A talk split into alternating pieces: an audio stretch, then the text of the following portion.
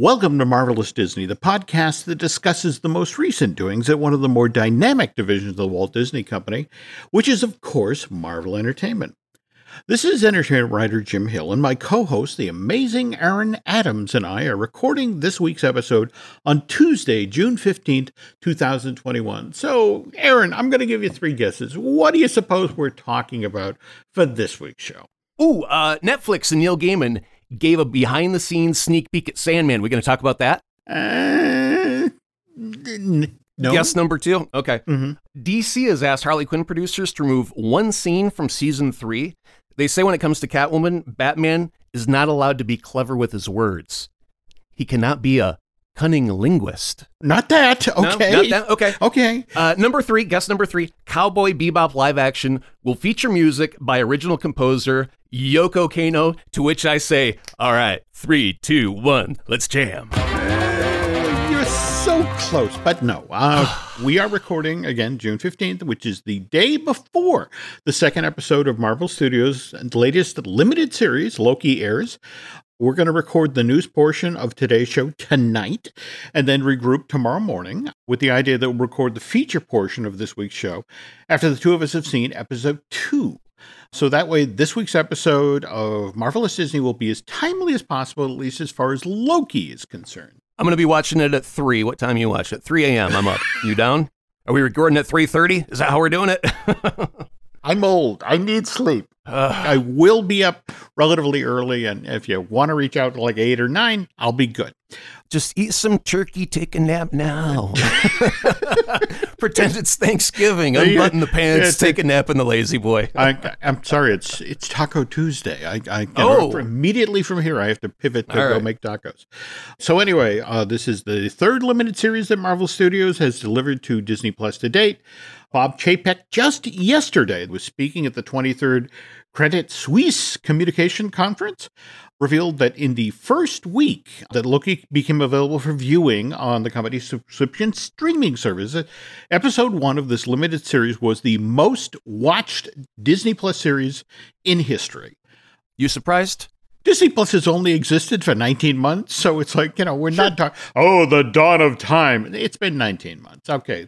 What's supposedly really exciting the folks at Disney is, I mean, uh, remember, we were talking about WandaVision. They were very, very happy with those numbers when it debuted back in January 15th of this Mhm. year. For the first episode, 655,000 households tuned in. We got 655,000 for WandaVision's premiere episode. We then, when Falcon and the Winter Soldier, it debuted March 19th, we had 759,000. So that was a jump of 104,000 households.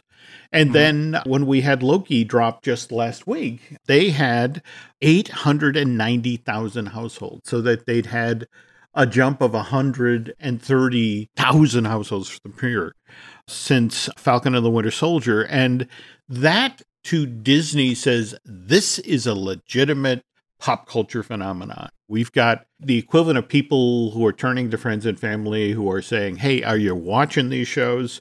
And if you're not, you really need to subscribe to Disney Plus because you're missing out on something special. Now, were, were these opening day views? Were they over a week, over the lifetime of the show?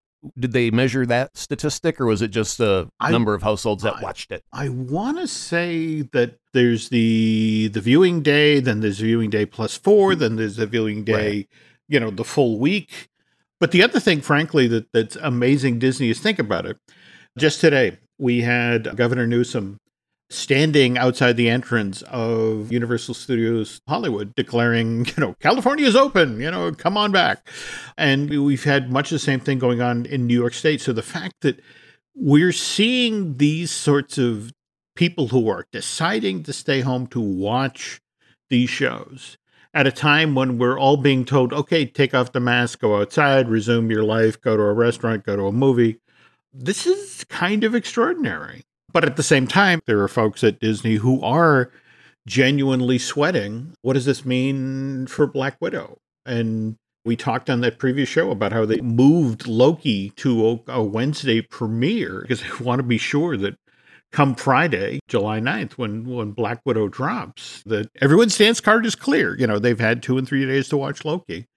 I guess what, what's weird is that what just happened with uh, In the Heights this past weekend. I mean, it was universally praised across the board, and given the huge numbers that Hamilton had done last summer on Disney Plus, the assumption was, well, you know, well, Miranda, you know, and look at the reviews. This is going to do great business, and nobody turned out. I saw commercials on TV where they had like The Rock saying, "Go out and see it," and then there was one with Kristen Bell, "Go out and see it, it's Mm. amazing." And Yeah. and uh, it was like you couldn't pay me to go into a theater, right? And I've I've been vaccinated right now, so I Mhm. mean I could. I forget if it was uh, Carlye Wisel or Alicia Stella, the, the two Mm. uh, two ladies who do an amazing job of covering the theme park world. But they were talking about being in the Universal Parks for uh, Velocicoaster just opened this past week, and just sort of alluded to the fact that in a weird sort of way, to walk into a park after all this time of wearing a mask and having to do it over the course of a press event two and three days in a row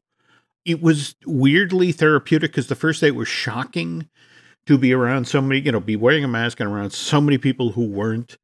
And by day two, it's like, okay, so this is the world now. And by day three, it's like, okay, I can do this again.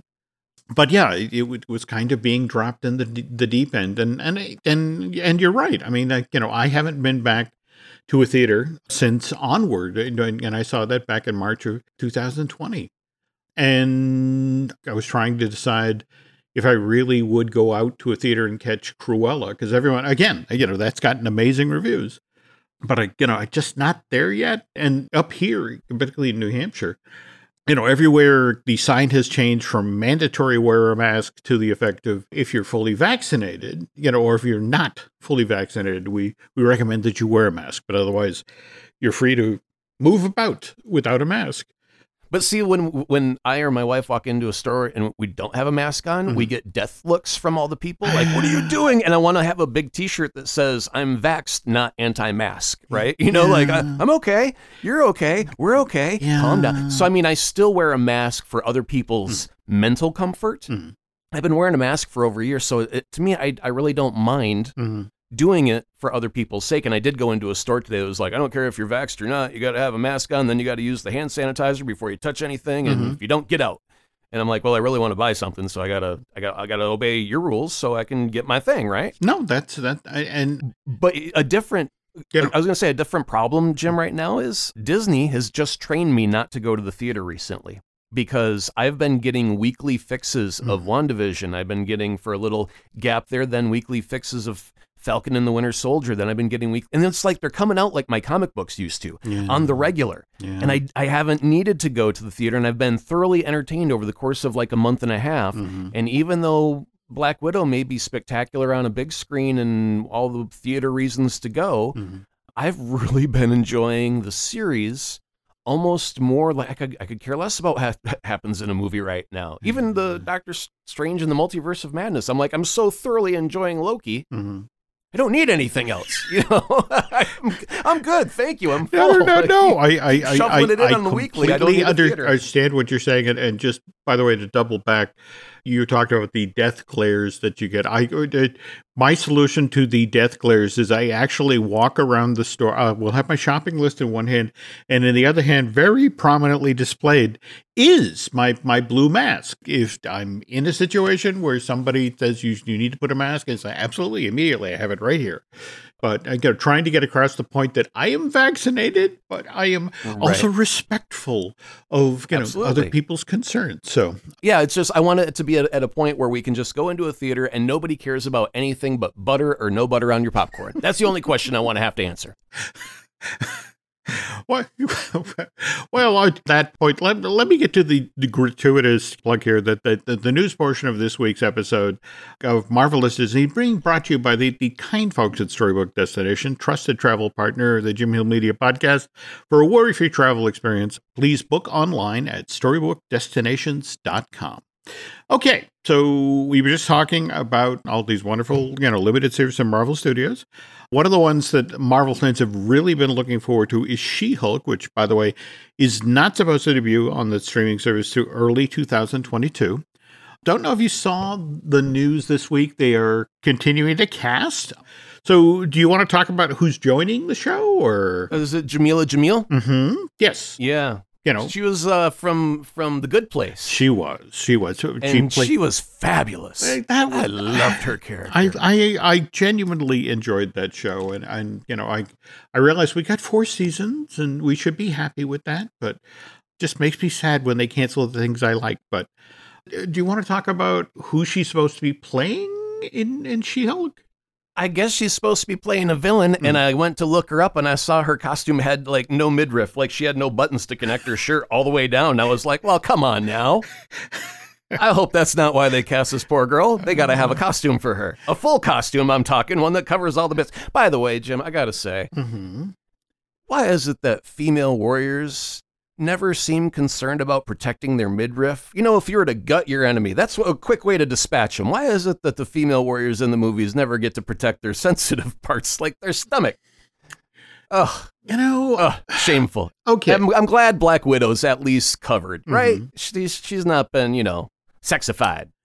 She's just a beautiful woman in in black suit, so that's cool. okay. It's not Kara. It's it's not Superman's cousin. There's another female superhero in the DC world. It's the one where her outfit in the cleavage area has this oval.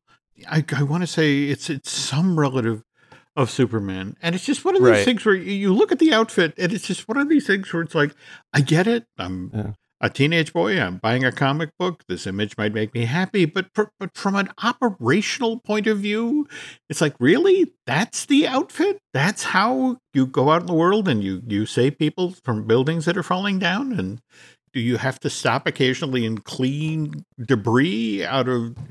I don't know. Of course, you know to be entirely fair here. If we're, we're, we're talking about this, somebody needs to explain to me where Bruce Banner buys his shorts. I think that uh, you know Tony Stark makes suits for everybody, right? He made Spider-Man half a dozen suits throughout the movies already, so Okay. I'm sure he probably had some stretchy Stark tech. The- this- it was a new brand of Starkitecture, Jim. I, We're going to revisit Stark. I was waiting. I was waiting for the callback, and thank you, thank you. All right, I always can count on a professional. Okay, well, cool. All right, moving on here. Did you see the video that popped up this week about Chadwick Boseman's first audition for Marvel Studios? The one where he's applying for the role of Drax the Destroyer in, in the first Guardians film? Right. No, I uh, saw the one about uh, Djimon Hounsou. Mm-hmm. He uh, apparently had auditioned for Drax as well, and Mhm. James Gunn went, "You're too small," and he's like, "I'm six foot plus," you know, like, ha ha, and he's like, "No, no, you're you're too small." And then uh, when he saw Dave Bautista, he went, "Oh yeah, yeah, okay, I get it." now, speaking of Dave Bautista, and on, on the last episode of, of Marvelous Disney, we talked at length about how Bautista, who's been out doing publicity for Army of the Dead, the Zack Snyder uh, thing for Netflix, was talking about. I think this may be my last time around as as Drax. You know, it's it's tough putting on the makeup, and the sensitive nipples, yeah. Well, again, that, that's why they he should have an outfit with an oval. There we go. Okay. Anyway, I, a friend from Marvel Studio reached out and said, by the way, you know, I just wanted to share that there is perhaps another reason that David is talking about this being his last appearance as Drax. And that, do you remember how on, uh, on the very first Guardians film, we found out that Drax's motivation going after uh, Ronan the Accuser is that he was seeking revenge on the man who, who'd killed his wife and daughter? Supposedly, one of the plot threads for Guardians Volume 3 is that Drax learns that his daughter, and I want to say it's Kamaria, wasn't necessarily killed by Ronan, that she is still out there somewhere alive. Now the question becomes okay, so over the course of this film, does Drax make a heroic sacrifice to free his daughter? Or do, after he reunites with his daughter, does he then say goodbye to, you know, his friends on the Benatar? That's a logical conclusion. what David Bautista perhaps isn't saying here is that the, maybe there's a story driven reason that this is the last time we're going to see Drax in a, a Guardians film, or at least his version of this character. Well, I mean, they also had the uh, Sly Stallone and uh, the other version of, of the Guardians that made a little cameo in They did. an after credit scene. And if you ever want to rotate some of those, I mean, Miley Cyrus voicing a robot, you know, Mhm. I mean, throw her into the mix anytime, and I'm sure it would be phenomenal. So, I mean, yeah, they've got options and they don't need to, just like the Avengers, the team can rotate in and out, you know, as long as you got a core that are familiar. But while we're talking about Guardians, I was wondering if you had been paying attention to what was going on this week at E3, the, the big gaming thing. Oh, yeah, yeah, yeah. Okay, so what's up with the blue llama with the red hair? Did, did Mystique turn into a llama? What's up with that? I'm sorry, I've put the cart before the llama. Jim, go ahead and tell the story, then we'll get to the blue well, llama. No, it's just it's one of these things where Square Enix previewed their Guardians of the Galaxy game. And correct me if I'm wrong, is Square Enix the same outfit that just did the Marvel's The Avengers game, or is that another outfit? Yeah, I, I think it was. Yeah, Square Enix uh, was the folks who did the the Avengers game, which we did a number of shows of, where you talked about playing that. And the yeah, very- they've added a, a, lot to the game over the course of time. They've added new characters. Mm-hmm. They've got Hawkeye in there now. Mm-hmm. They've got uh, I want to say a whole Black Panther mm-hmm. uh, character and land to play in a chapter there. And uh, yeah, they've they've spent a considerable amount of time and effort continuously pumping out new content, even if it is lazy crap like different costumes. I hate cosmetic stuff, man. It's just like, yeah, I mean, it looks nice, but I'm not paying two ninety nine to make Captain America, you know, a little bit more blue and a little bit more red in in the outfit. That's not why I'm here to. I want to play the game. I want it to be good, right? So, what was interesting coming out of E3 this week is there's that pirate RPG, the the Sea of Thieves mm-hmm, that yep. just announced the big Pirates of the Caribbean expansion where you know you can play Jack Sparrow. They're they're bringing Davy Jones in. You know, it's very much the world of the the film franchise. And they and what's interesting is they're so stylized in the Sea of Thieves way, but it's still very recognizable. Okay, that's Johnny Depp's take on Captain Jack Sparrow and Davy Jones and the like, and and then to see Square Enix's take on the Guardians characters, and especially to I, I, weren't there complaints about the Marvel's Avenger game about the fact that they didn't necessarily look like the MCU versions of the characters?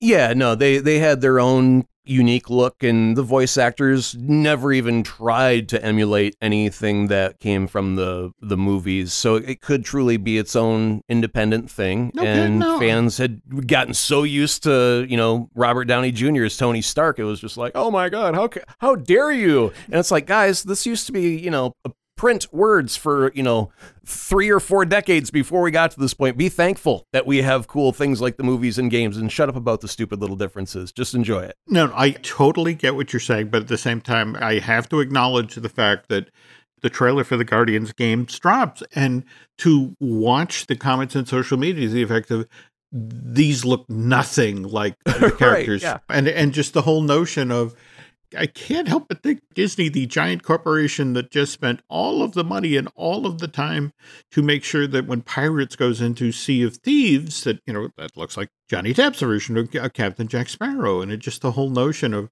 particularly with this having been a concern with the Marvel's The Avengers game that maybe they could we revisit the design of the Well, here's the thing though, Jim, is you've got the comic books, you've got the cartoons, you've got stuff for little kids. Mm-hmm. By the way, the uh, opening animation for Spider-Man and His Amazing Friends that's sung by Fall Out Boy mm-hmm. just floored me. It was awesome. But uh, beyond that, Marvel is different things to different people, and you mm-hmm. can't just be down one specific path because it's popular right now. Mm-hmm. There are so many different formats mm-hmm.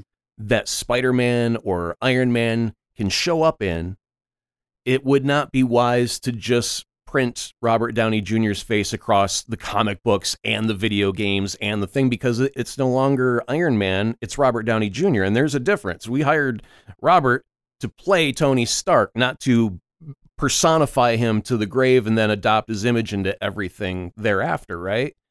He got cast because he looked like a, a, print version of Tony Stark. They didn't draw Tony Stark to look like Robert Downey Jr., right? I get that. But it, it's interesting you bring up uh, uh, Spider Man's of Eight Amazing Friends. And again, the title sequence that dropped for this Disney Junior series. Yeah, it's for like kindergartners, I believe. They're like little bobblehead looking characters, over way, you know, stubby and whatever. Yeah. Absolutely. Absolutely. But what's fascinating to me is in that cradle to grave Disney marketing marketing campaign. You know, the notion of this will be the entry point for the next generation of Marvel fans. This is how they will learn about Spidey. So you have a show where you get Peter Parker, you get Miles Morales, and you get Spider Gwen. But did you also see who else is going to be in the supporting cast of this? You got Black Panther, you got Ms. Marvel, you got the Hulk. You know, I mean, they're literally featured in the title sequence of the show. And then I was also fascinated by the notion of we get Doc Ock, but we get the Doc Ock female version from Into the Spider Verse. And it's just to watch all of these Venn diagrams come together as in, and this is our entry point for our youngest Marvel fans. But clearly, this is one of these things where there were countless meetings in corporate boardrooms where to the effect of, you know, well, Ms. Marvel, given her heritage, we want to make sure that she's part of the show because she's also, you know, a property that we're investing a lot of money in. And she'll be in the, the second Captain uh, Marvel movie, likewise, have her own series on Disney Plus. So this is like the back in the olden day when the cigarette companies go, candy cigarettes, get the kids hooked when they're young get that hand to mouth habit yes, going when yes. they're four or five. So when they turn sixteen, they're smoking two packs a day. Mm. Yeah, this is this is just the same thing but different. I got to tell you a quick story about the E3 mm-hmm. uh, with James Gunn. Yep. There was a game uh, reveal for Bethesda's Starfield. It's basically Skyrim in space. I can't wait to play it. And apparently James Gunn is on the same page because he said he misinterpreted the uh, the release date at first. He thought it was coming at the end of this year, mm-hmm. and he goes, uh, "Hey guys, Marvel is. Do I really have to finish that movie right away? I mean, I might need a couple months here." and then he saw that the date was for this time, ne- or you know, for the end of next year, and he's like, "Oh, false alarm! Never mind, I can do that movie. Don't worry, I got this." And so uh, oh. I was like, "Yeah, I'm with you, James. I'm totally with you on that. I want to just take a, a month or two off and get lost in space in this new game. Looks like a blast." Got it. Okay. Oh, speaking of Mr. Gunn, uh, we were, were talking about Guardians Volume 3. And, you know, when James gets in the saddle again to direct the next Guardians film, like we said, not just volume three it's also all of the you know the ride elements for uh, cosmic rewind. It's likewise the holiday special. And james has talked about this is his last rodeo so to speak in the guardians world. I mean he's going to go out with a bang.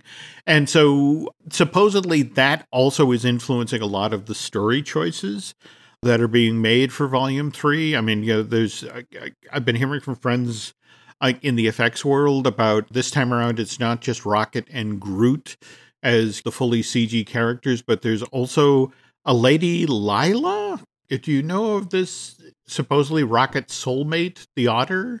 Oh yeah, I had I had heard. I don't. I had never read the mm. a comic that had this character in it, mm-hmm. so I was unfamiliar until I had uh, read the reports about Rocket Soulmate was going to be another. Mm-hmm. And, and I, all I knew was it was like a woodland creature. That was about as far as I could remember. I didn't know okay. if it was a beaver or a woodchuck or whatever, okay. groundhog, okay. whatever. Well, evidently she's a, a very lovely female otter who could go toe to toe with Rocket. But Rocket, who's he's had a rough go of it, and it, it would, would be nice to to have have him find love. Likewise, where we left off in Endgame with with Peter Quill and Gamora they still have to find their way back to one another. So, you know, again, you can kind of sense the story choices that Gunn has made going into this third and for him final film.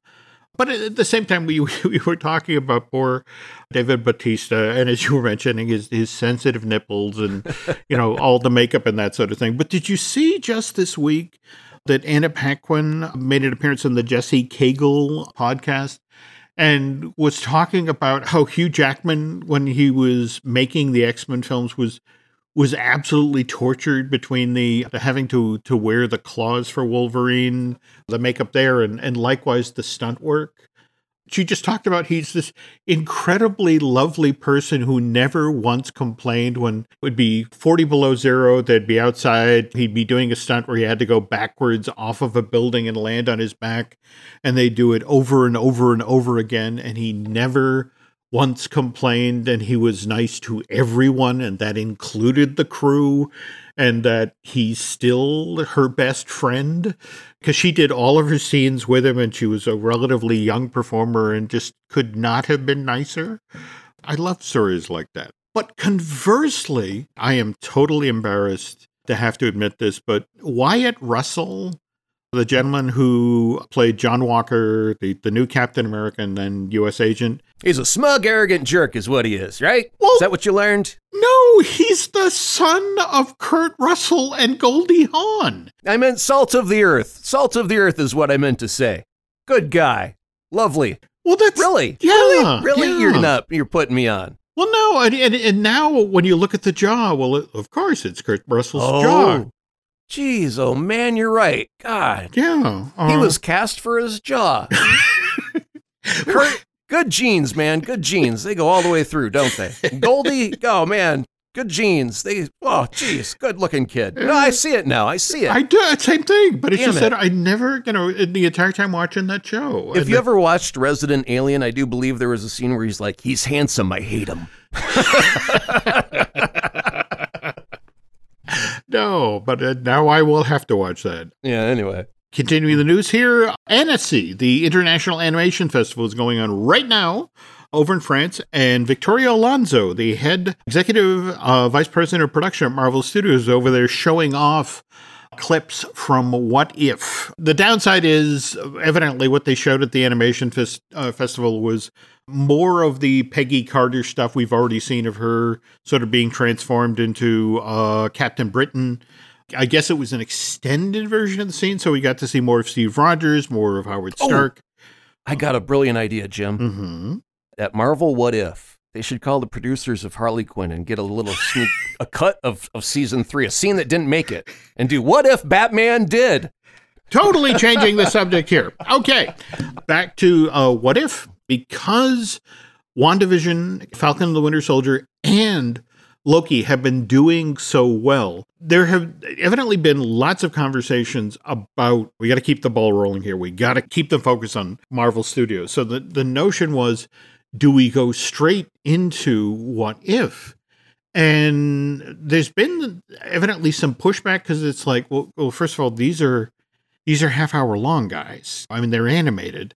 We don't want to promise like Loki size thrills and have it be animated or more to the point when people commit 40 or 50 minutes to sit down to watch an episode of a limited series when we're asking them to do the same thing with 22 minutes um That's a question right there is like, when they say half hour, do they mean eight minutes of credits included in that half hour? So it's only 22 minutes? Or mm, yeah is it 38 minutes with eight minutes of credits tacked onto a half hour of entertainment?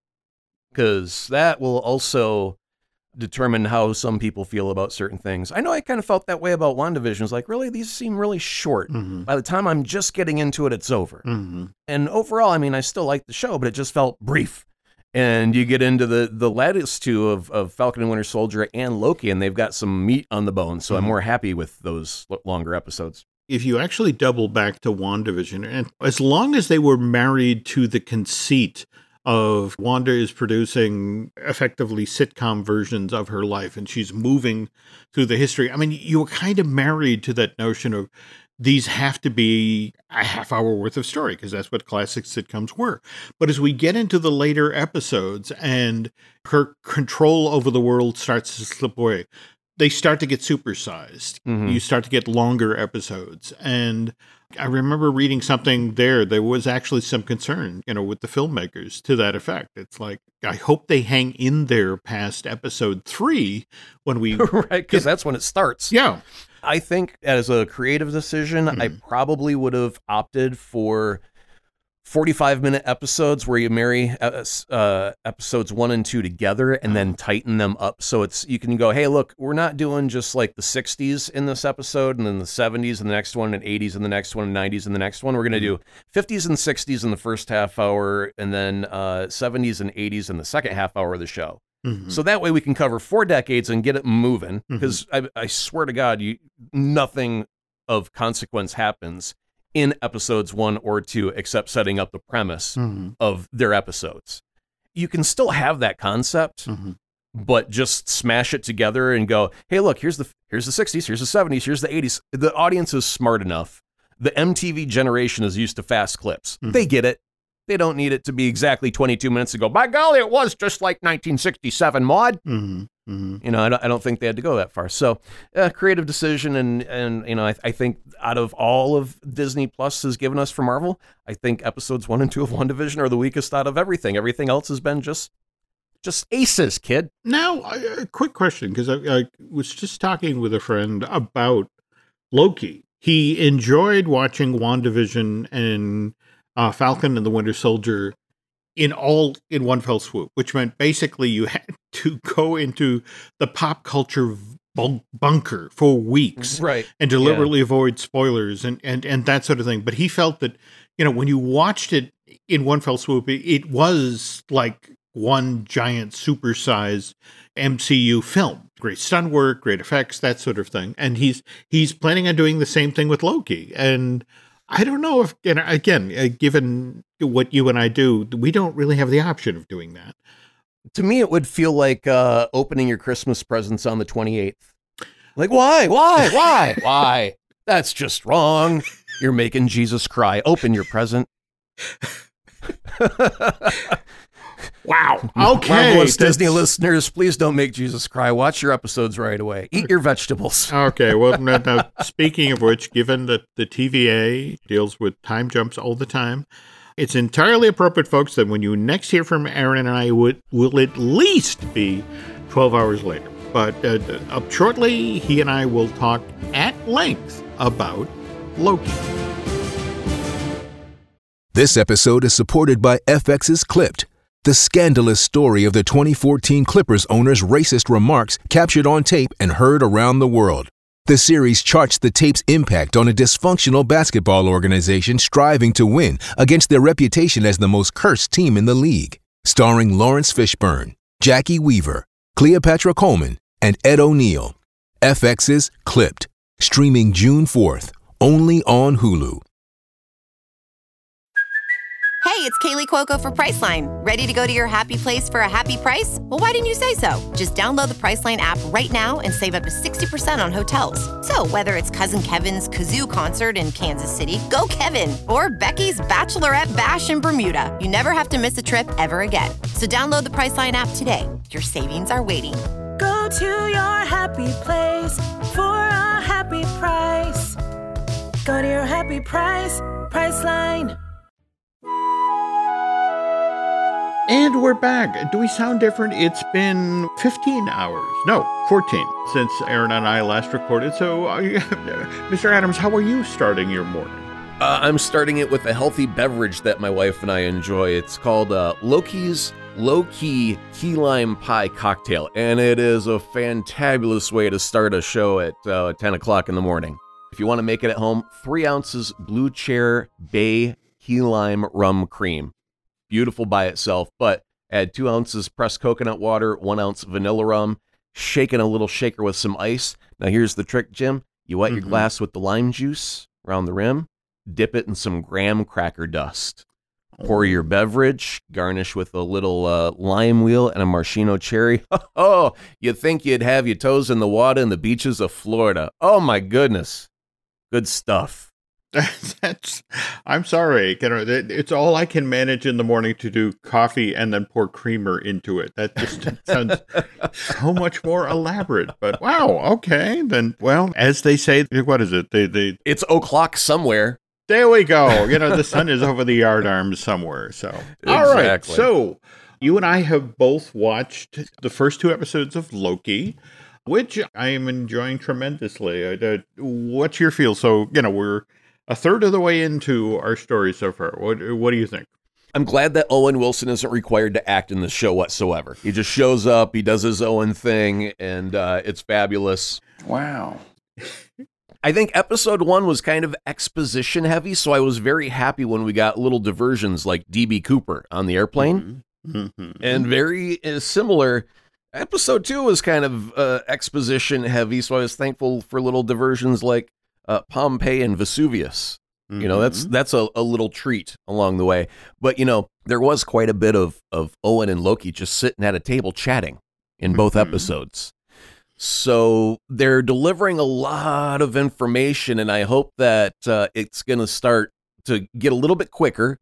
I am enjoying it. I mean, everything's been good. I just need it to just kind of start clicking of, of adventure and, and mayhem and whatnot. If I could offer some perspective here, in fact, this information comes from an absolutely wonderful interview that Steve Weintraub just did with Michael Waldron, the gentleman who created the series for Marvel.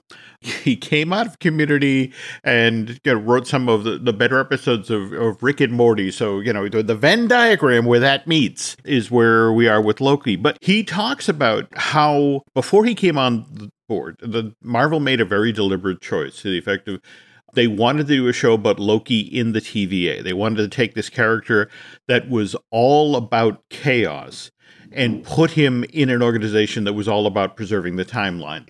That was a, a kind of a delicious idea, kind of just mm. sort of this soulless bureaucratic organization that is all about preserving the timeline. But Michael, in this interview, talked about the fact that, you know, going into this, we'd already seen time travel done in the Marvel Universe. We'd seen it as part of Endgame. So it was kind of like, okay, that establishes how time works in the Marvel Cinematic Universe. What are the rules then for the TVA? And so, just to reinforce the point you were just making, that involves a lot of exposition. That mm-hmm. involves a lot of laying down of rules. And in a lot of ways, the very thing you were just talking about with Owen Wilson, that we're so lucky to have an actor like him who is very good at the not acting acting because there's a lot of front loading for this thing. But at the same time, the fact that twice now in the first two episodes, we've seen Owen Wilson uh, when the TVA is, you know, stepped into the past and interacting with with people.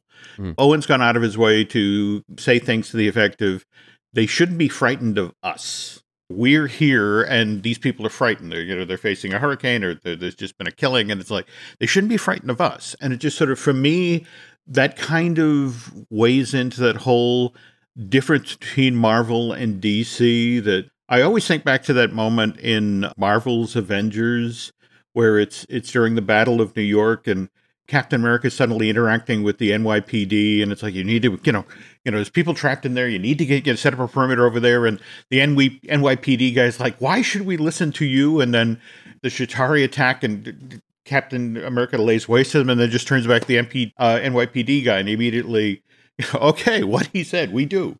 Right. I think the DC films the especially the the Zack Snyder ones never got that right. Never understood that the superheroes are protecting people. Yeah, but it, the destruction is so pretty on the screen. You know, it's like, well, just pretend that they all evacuated instantly, and then the the whole building came tumbling down, and we just won't even talk about it because we're here to watch a big, huge smackdown. That's it exactly. But even with uh, you know stepping ahead to Age of Ultron, the fact that you suddenly had that scene where it's like we need to get these people out of here. We need to, you know, these guys were willing to stay in the city trying to save as many people as possible at the cost of perhaps their own lives. And it just sort of like I love moments like that where you see characters behaving decently, which again makes a nice contrast to Loki, who is, you know, all of his self interest. So, all right. So, uh, stepping aside from the, uh, and again, a lot of exposition. Mm-hmm. We've only got six episodes of, of, this one. So, we're a third of the way around the track.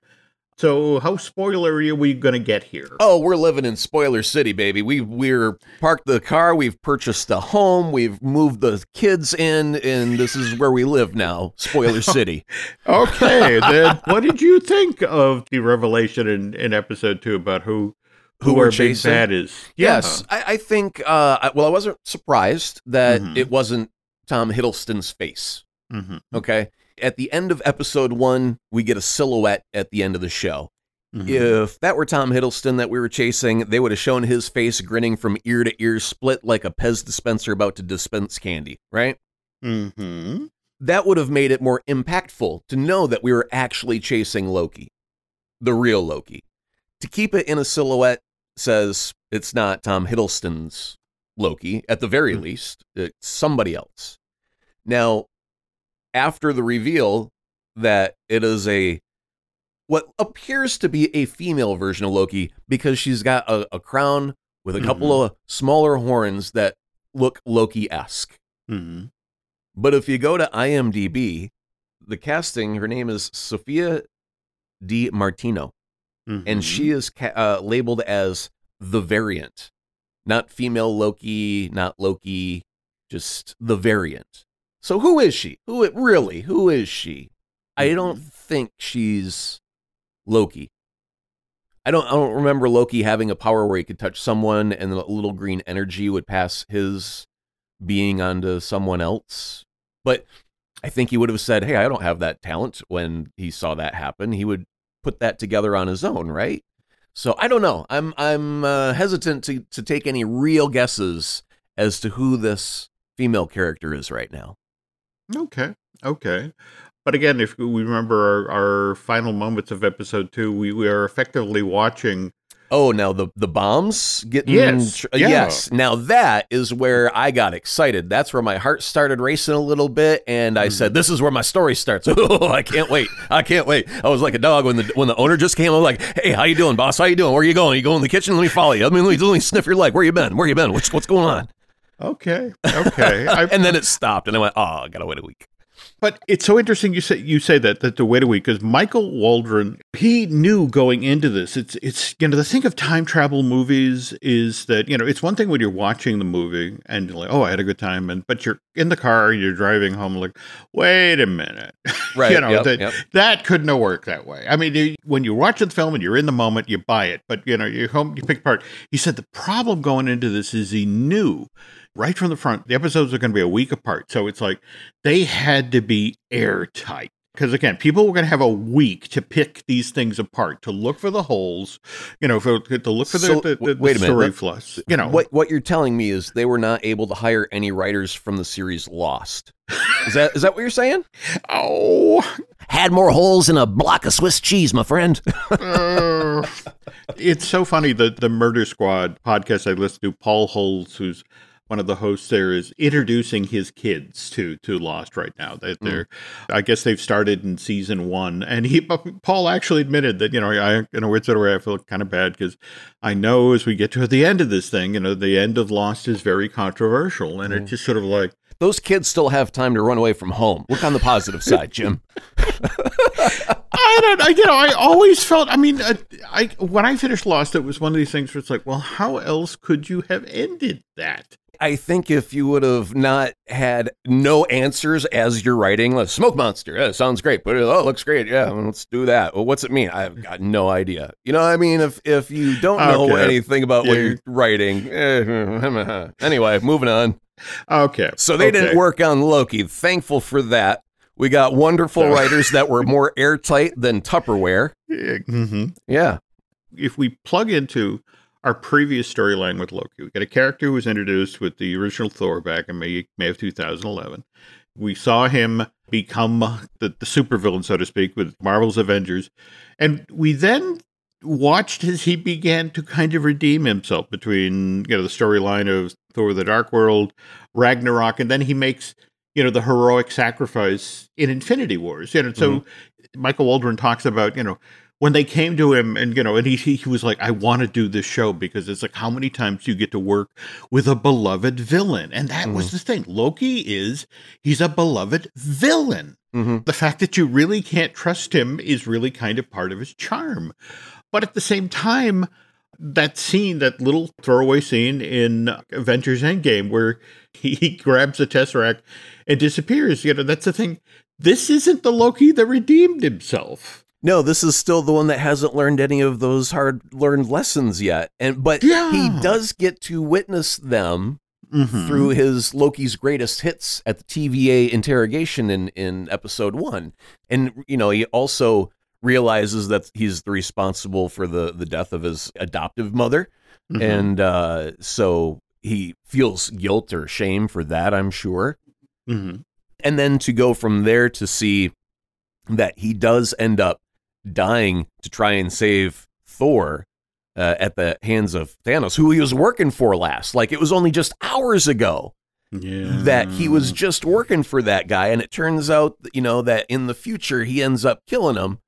And so, oh, but I, I wish in that greatest hit scene we would have got Hulk ragdolling Loki and and just see some guilt and shame of oh, do we have to look at this again? Uh, okay. You know, that would have been great. I have to admit it, it especially in the context of that film, it, it is a wonderful moment. It is. It really is. But yeah, I mean, the whole note. I mean, if you think about it, over these these six episodes, we get to see the you're kind of the same card trick played out. We get to see Loki redeem himself, or maybe not. By the way, I and I know you you you brought this up before. In fact, but, but please tell your, your less than subtle Miss Minutes exposition story. Uh, yeah, I mean when when uh, they are doing the exposition, you, you got to right. You got to let Mhm. people know what's up. But when Miss Minutes, the little charming talking clock, mhm. in the very first episode talks about uh, there's a branching timeline and that could lead to madness with a multiverse of bad things and it's just like really you got to put madness and multiverse right together like that I, and it was like i could just then imagine like Doctor Strange appearing in the lower left hand corner, kind of leaning against uh, his doctor partner. It was uh, Rachel McAdams, you know, like Mhm. like a Fox promo coming up, right? smiling, all charming. They're kind of rotating on a lazy Susan somehow. yeah, you know, it's just like, really? Come on, guys. when you realize that Michael Waldron, as he was working on Loki, Marvel pivoted and oh, by the way, we want to do a second pass on the script for Doctor Strange and the Multiverse of Madness. So, you know, would you take that on? So, I don't know if maybe that's a nod to the fact that he got the writing assignment or the fact that what, you know, the events we're seeing here. That's a nod like a bobblehead. It just keeps going and going. No, I that, that was yeah, heavy heavy handed. Heavy handed.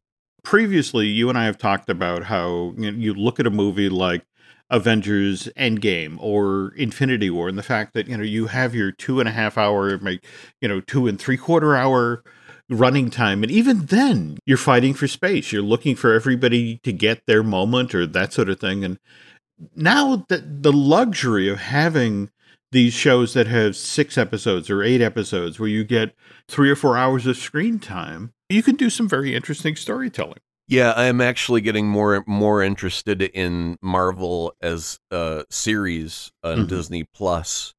And you know, movies will be a treat and all, but they're going to seem so short by comparison. Like Mhm. after you spend four, five, six hours with one set of characters over the course of a couple of months, and then you walk into a theater, then blink, you're out of the theater, and then you're back home. And you go, "What the hell did I just watch? Was it good?" Uh, by the way, just uh, throw another uh, log on the fire here. Michael talked about when he went walked into this gig with Loki. It was an intense schedule. It was like Falcon and the Winter Soldier was first, WandaVision was after them, and we were always going to be third. But then Falcon and the Winter Soldier and, and WandaVision flip flopped, and that's kind of intriguing to me. If WandaVision, at least in my mind, kind of plowed the road, set a level of expectations going into Falcon and the Winter Soldier. But you were just talking earlier in the show about how, you know, for example, WandaVision with its first two episodes that had to set up that sort of sitcom aesthetic and it's you mm-hmm. know they they kind of vamp for the whole thing whereas with Falcon and the Winter Soldier, it's like bang, that big helicopter rescue with the flight suits and that sort of thing. I mean, they they started right off the bat with this is a Marvel superhero story for Disney Plus, but you know we're going to deliver stunt scenes and effects right up there with the MCU theatrical releases. Mhm. So I'm just kind of intrigued by that, and if things would have been different if, if Falcon and the Winter Soldier had been the first one out the gate. I really don't think so because even if Wanda for me started slow, and I know other people that just loved it beginning to end, and that's great. But you've said the rule many times before is a, a strong ending can forgive a weak beginning. You know, if Mhm. you start strong and end weak, that's unforgivable.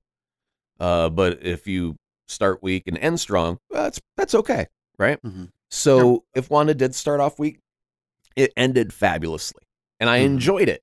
By the time we got to the end, I loved everything about it. Mm-hmm. So I forgave a, a weak beginning, and same here with Loki. There's a lot of Mm. exposition, but damn, if some of it isn't funny, like when Loki says he's going to burn the place down, and Owen Wilson's like, "Start in my office, let's go." That's great. When Loki says, "I'm going to gut you like a fish," and the guy goes, "What's a fish?" yeah, yeah, and and also the fact that that wonderful throwaway of when he's sort of going through somebody's desk drawer and looks, and here's a drawer full of infinity stones. Right. And the notion of the clerk character, it's like, oh, yeah, yeah, yeah. We have a lot of those. You know, some people use them for paperweights. And to watch Loki's face, because again, as you mentioned, this is a guy who's just walked out of Marvel's The Avengers. And, you know, he, here he was working so hard to get the Tesseract, to get the first Infinity Stone. And it's like, you know. Here's all of them, you know, and they're useless. Yeah. yeah. And it, it, but it's like useless. And it's just sort of like, this is such a game changer for the MCU. Yeah, and I really want to know where is the TVA? Is it a place? Is it a time? Is it in our future? Is it hidden in the past? Is it in the core of the earth? Is it on the moon? Where the hell is it? It looks fantastic.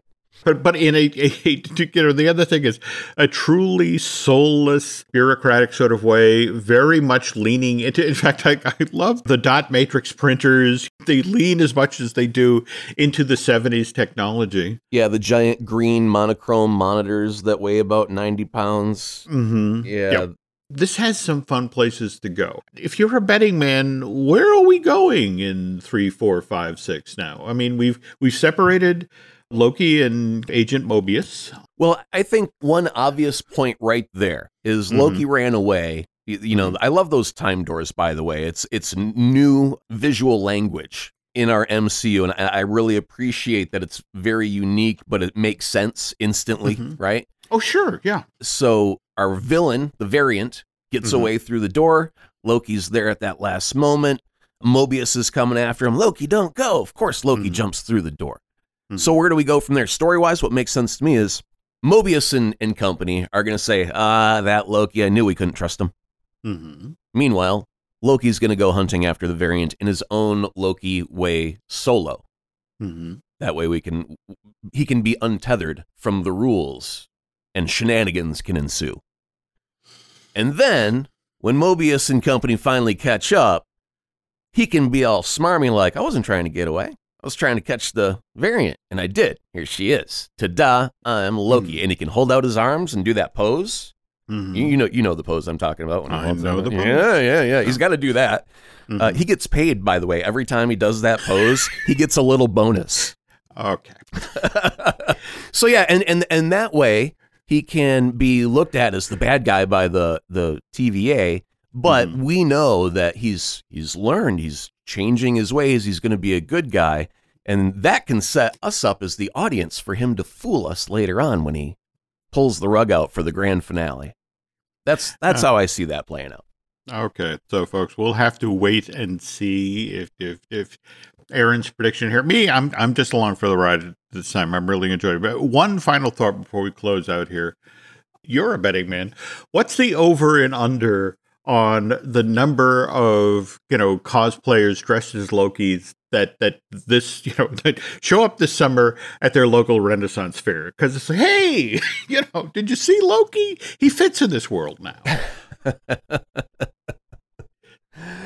Oh God, I, I'm sorry. I had a flashback when when I was in the South, in the deep South. I did uh, for the Renaissance Fair a commercial that Mhm. was ye old Merry English to Southern English. It was like there'll be jousting, and it'll be like, "Hey y'all, they gonna be riding on horses with pointy sticks and trying to knock each other off."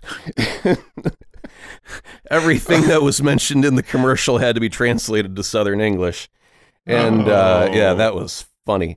Anyway, uh, what would happen is, yeah, I think the cosplayers got so many choices this summer Mhm. for uh, conventions because we've just been flooded with great characters and it's just been a treat. So you can have uh, a Falcon, you can have Falcon turned new Captain America costumes. You can have Winter Soldier, you can have Wanda, you can have the twins, you know, for the little kids dressing up as their future versions of of themselves. Uh, was it Wiccan and Sp- Speed? Um, There we go. Yep. yeah, I mean, and then obviously you've you've got our current Loki situation where you've now got a, a male Loki and a female Loki that you can cosplay as. You've got, hey, if you want, can go as Owen Wilson, man. Wow, wouldn't that be cool? I actually that that would be fun. Though I, I just one final note before we go here.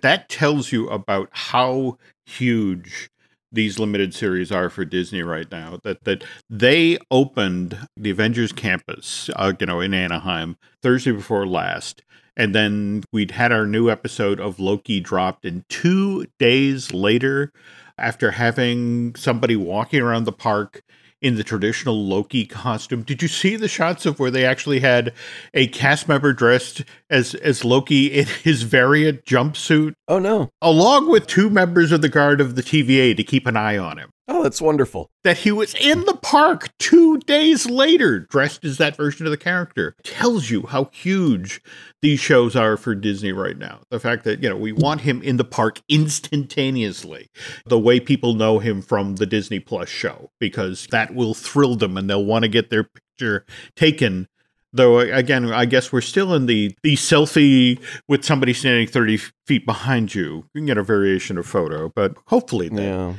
That changes soon so well anyway i thank you for listening to our time traveling uh, version of, of mud we should probably continue to do this Aaron. you know at least while uh, while loki's going on I'll be making the the Loki's low key key lime pie cocktails while we do. It's a wonderful way to wake up my friends. This is Harry Caray saying, "Oh, it's out of the park. Give me another shot, Jim."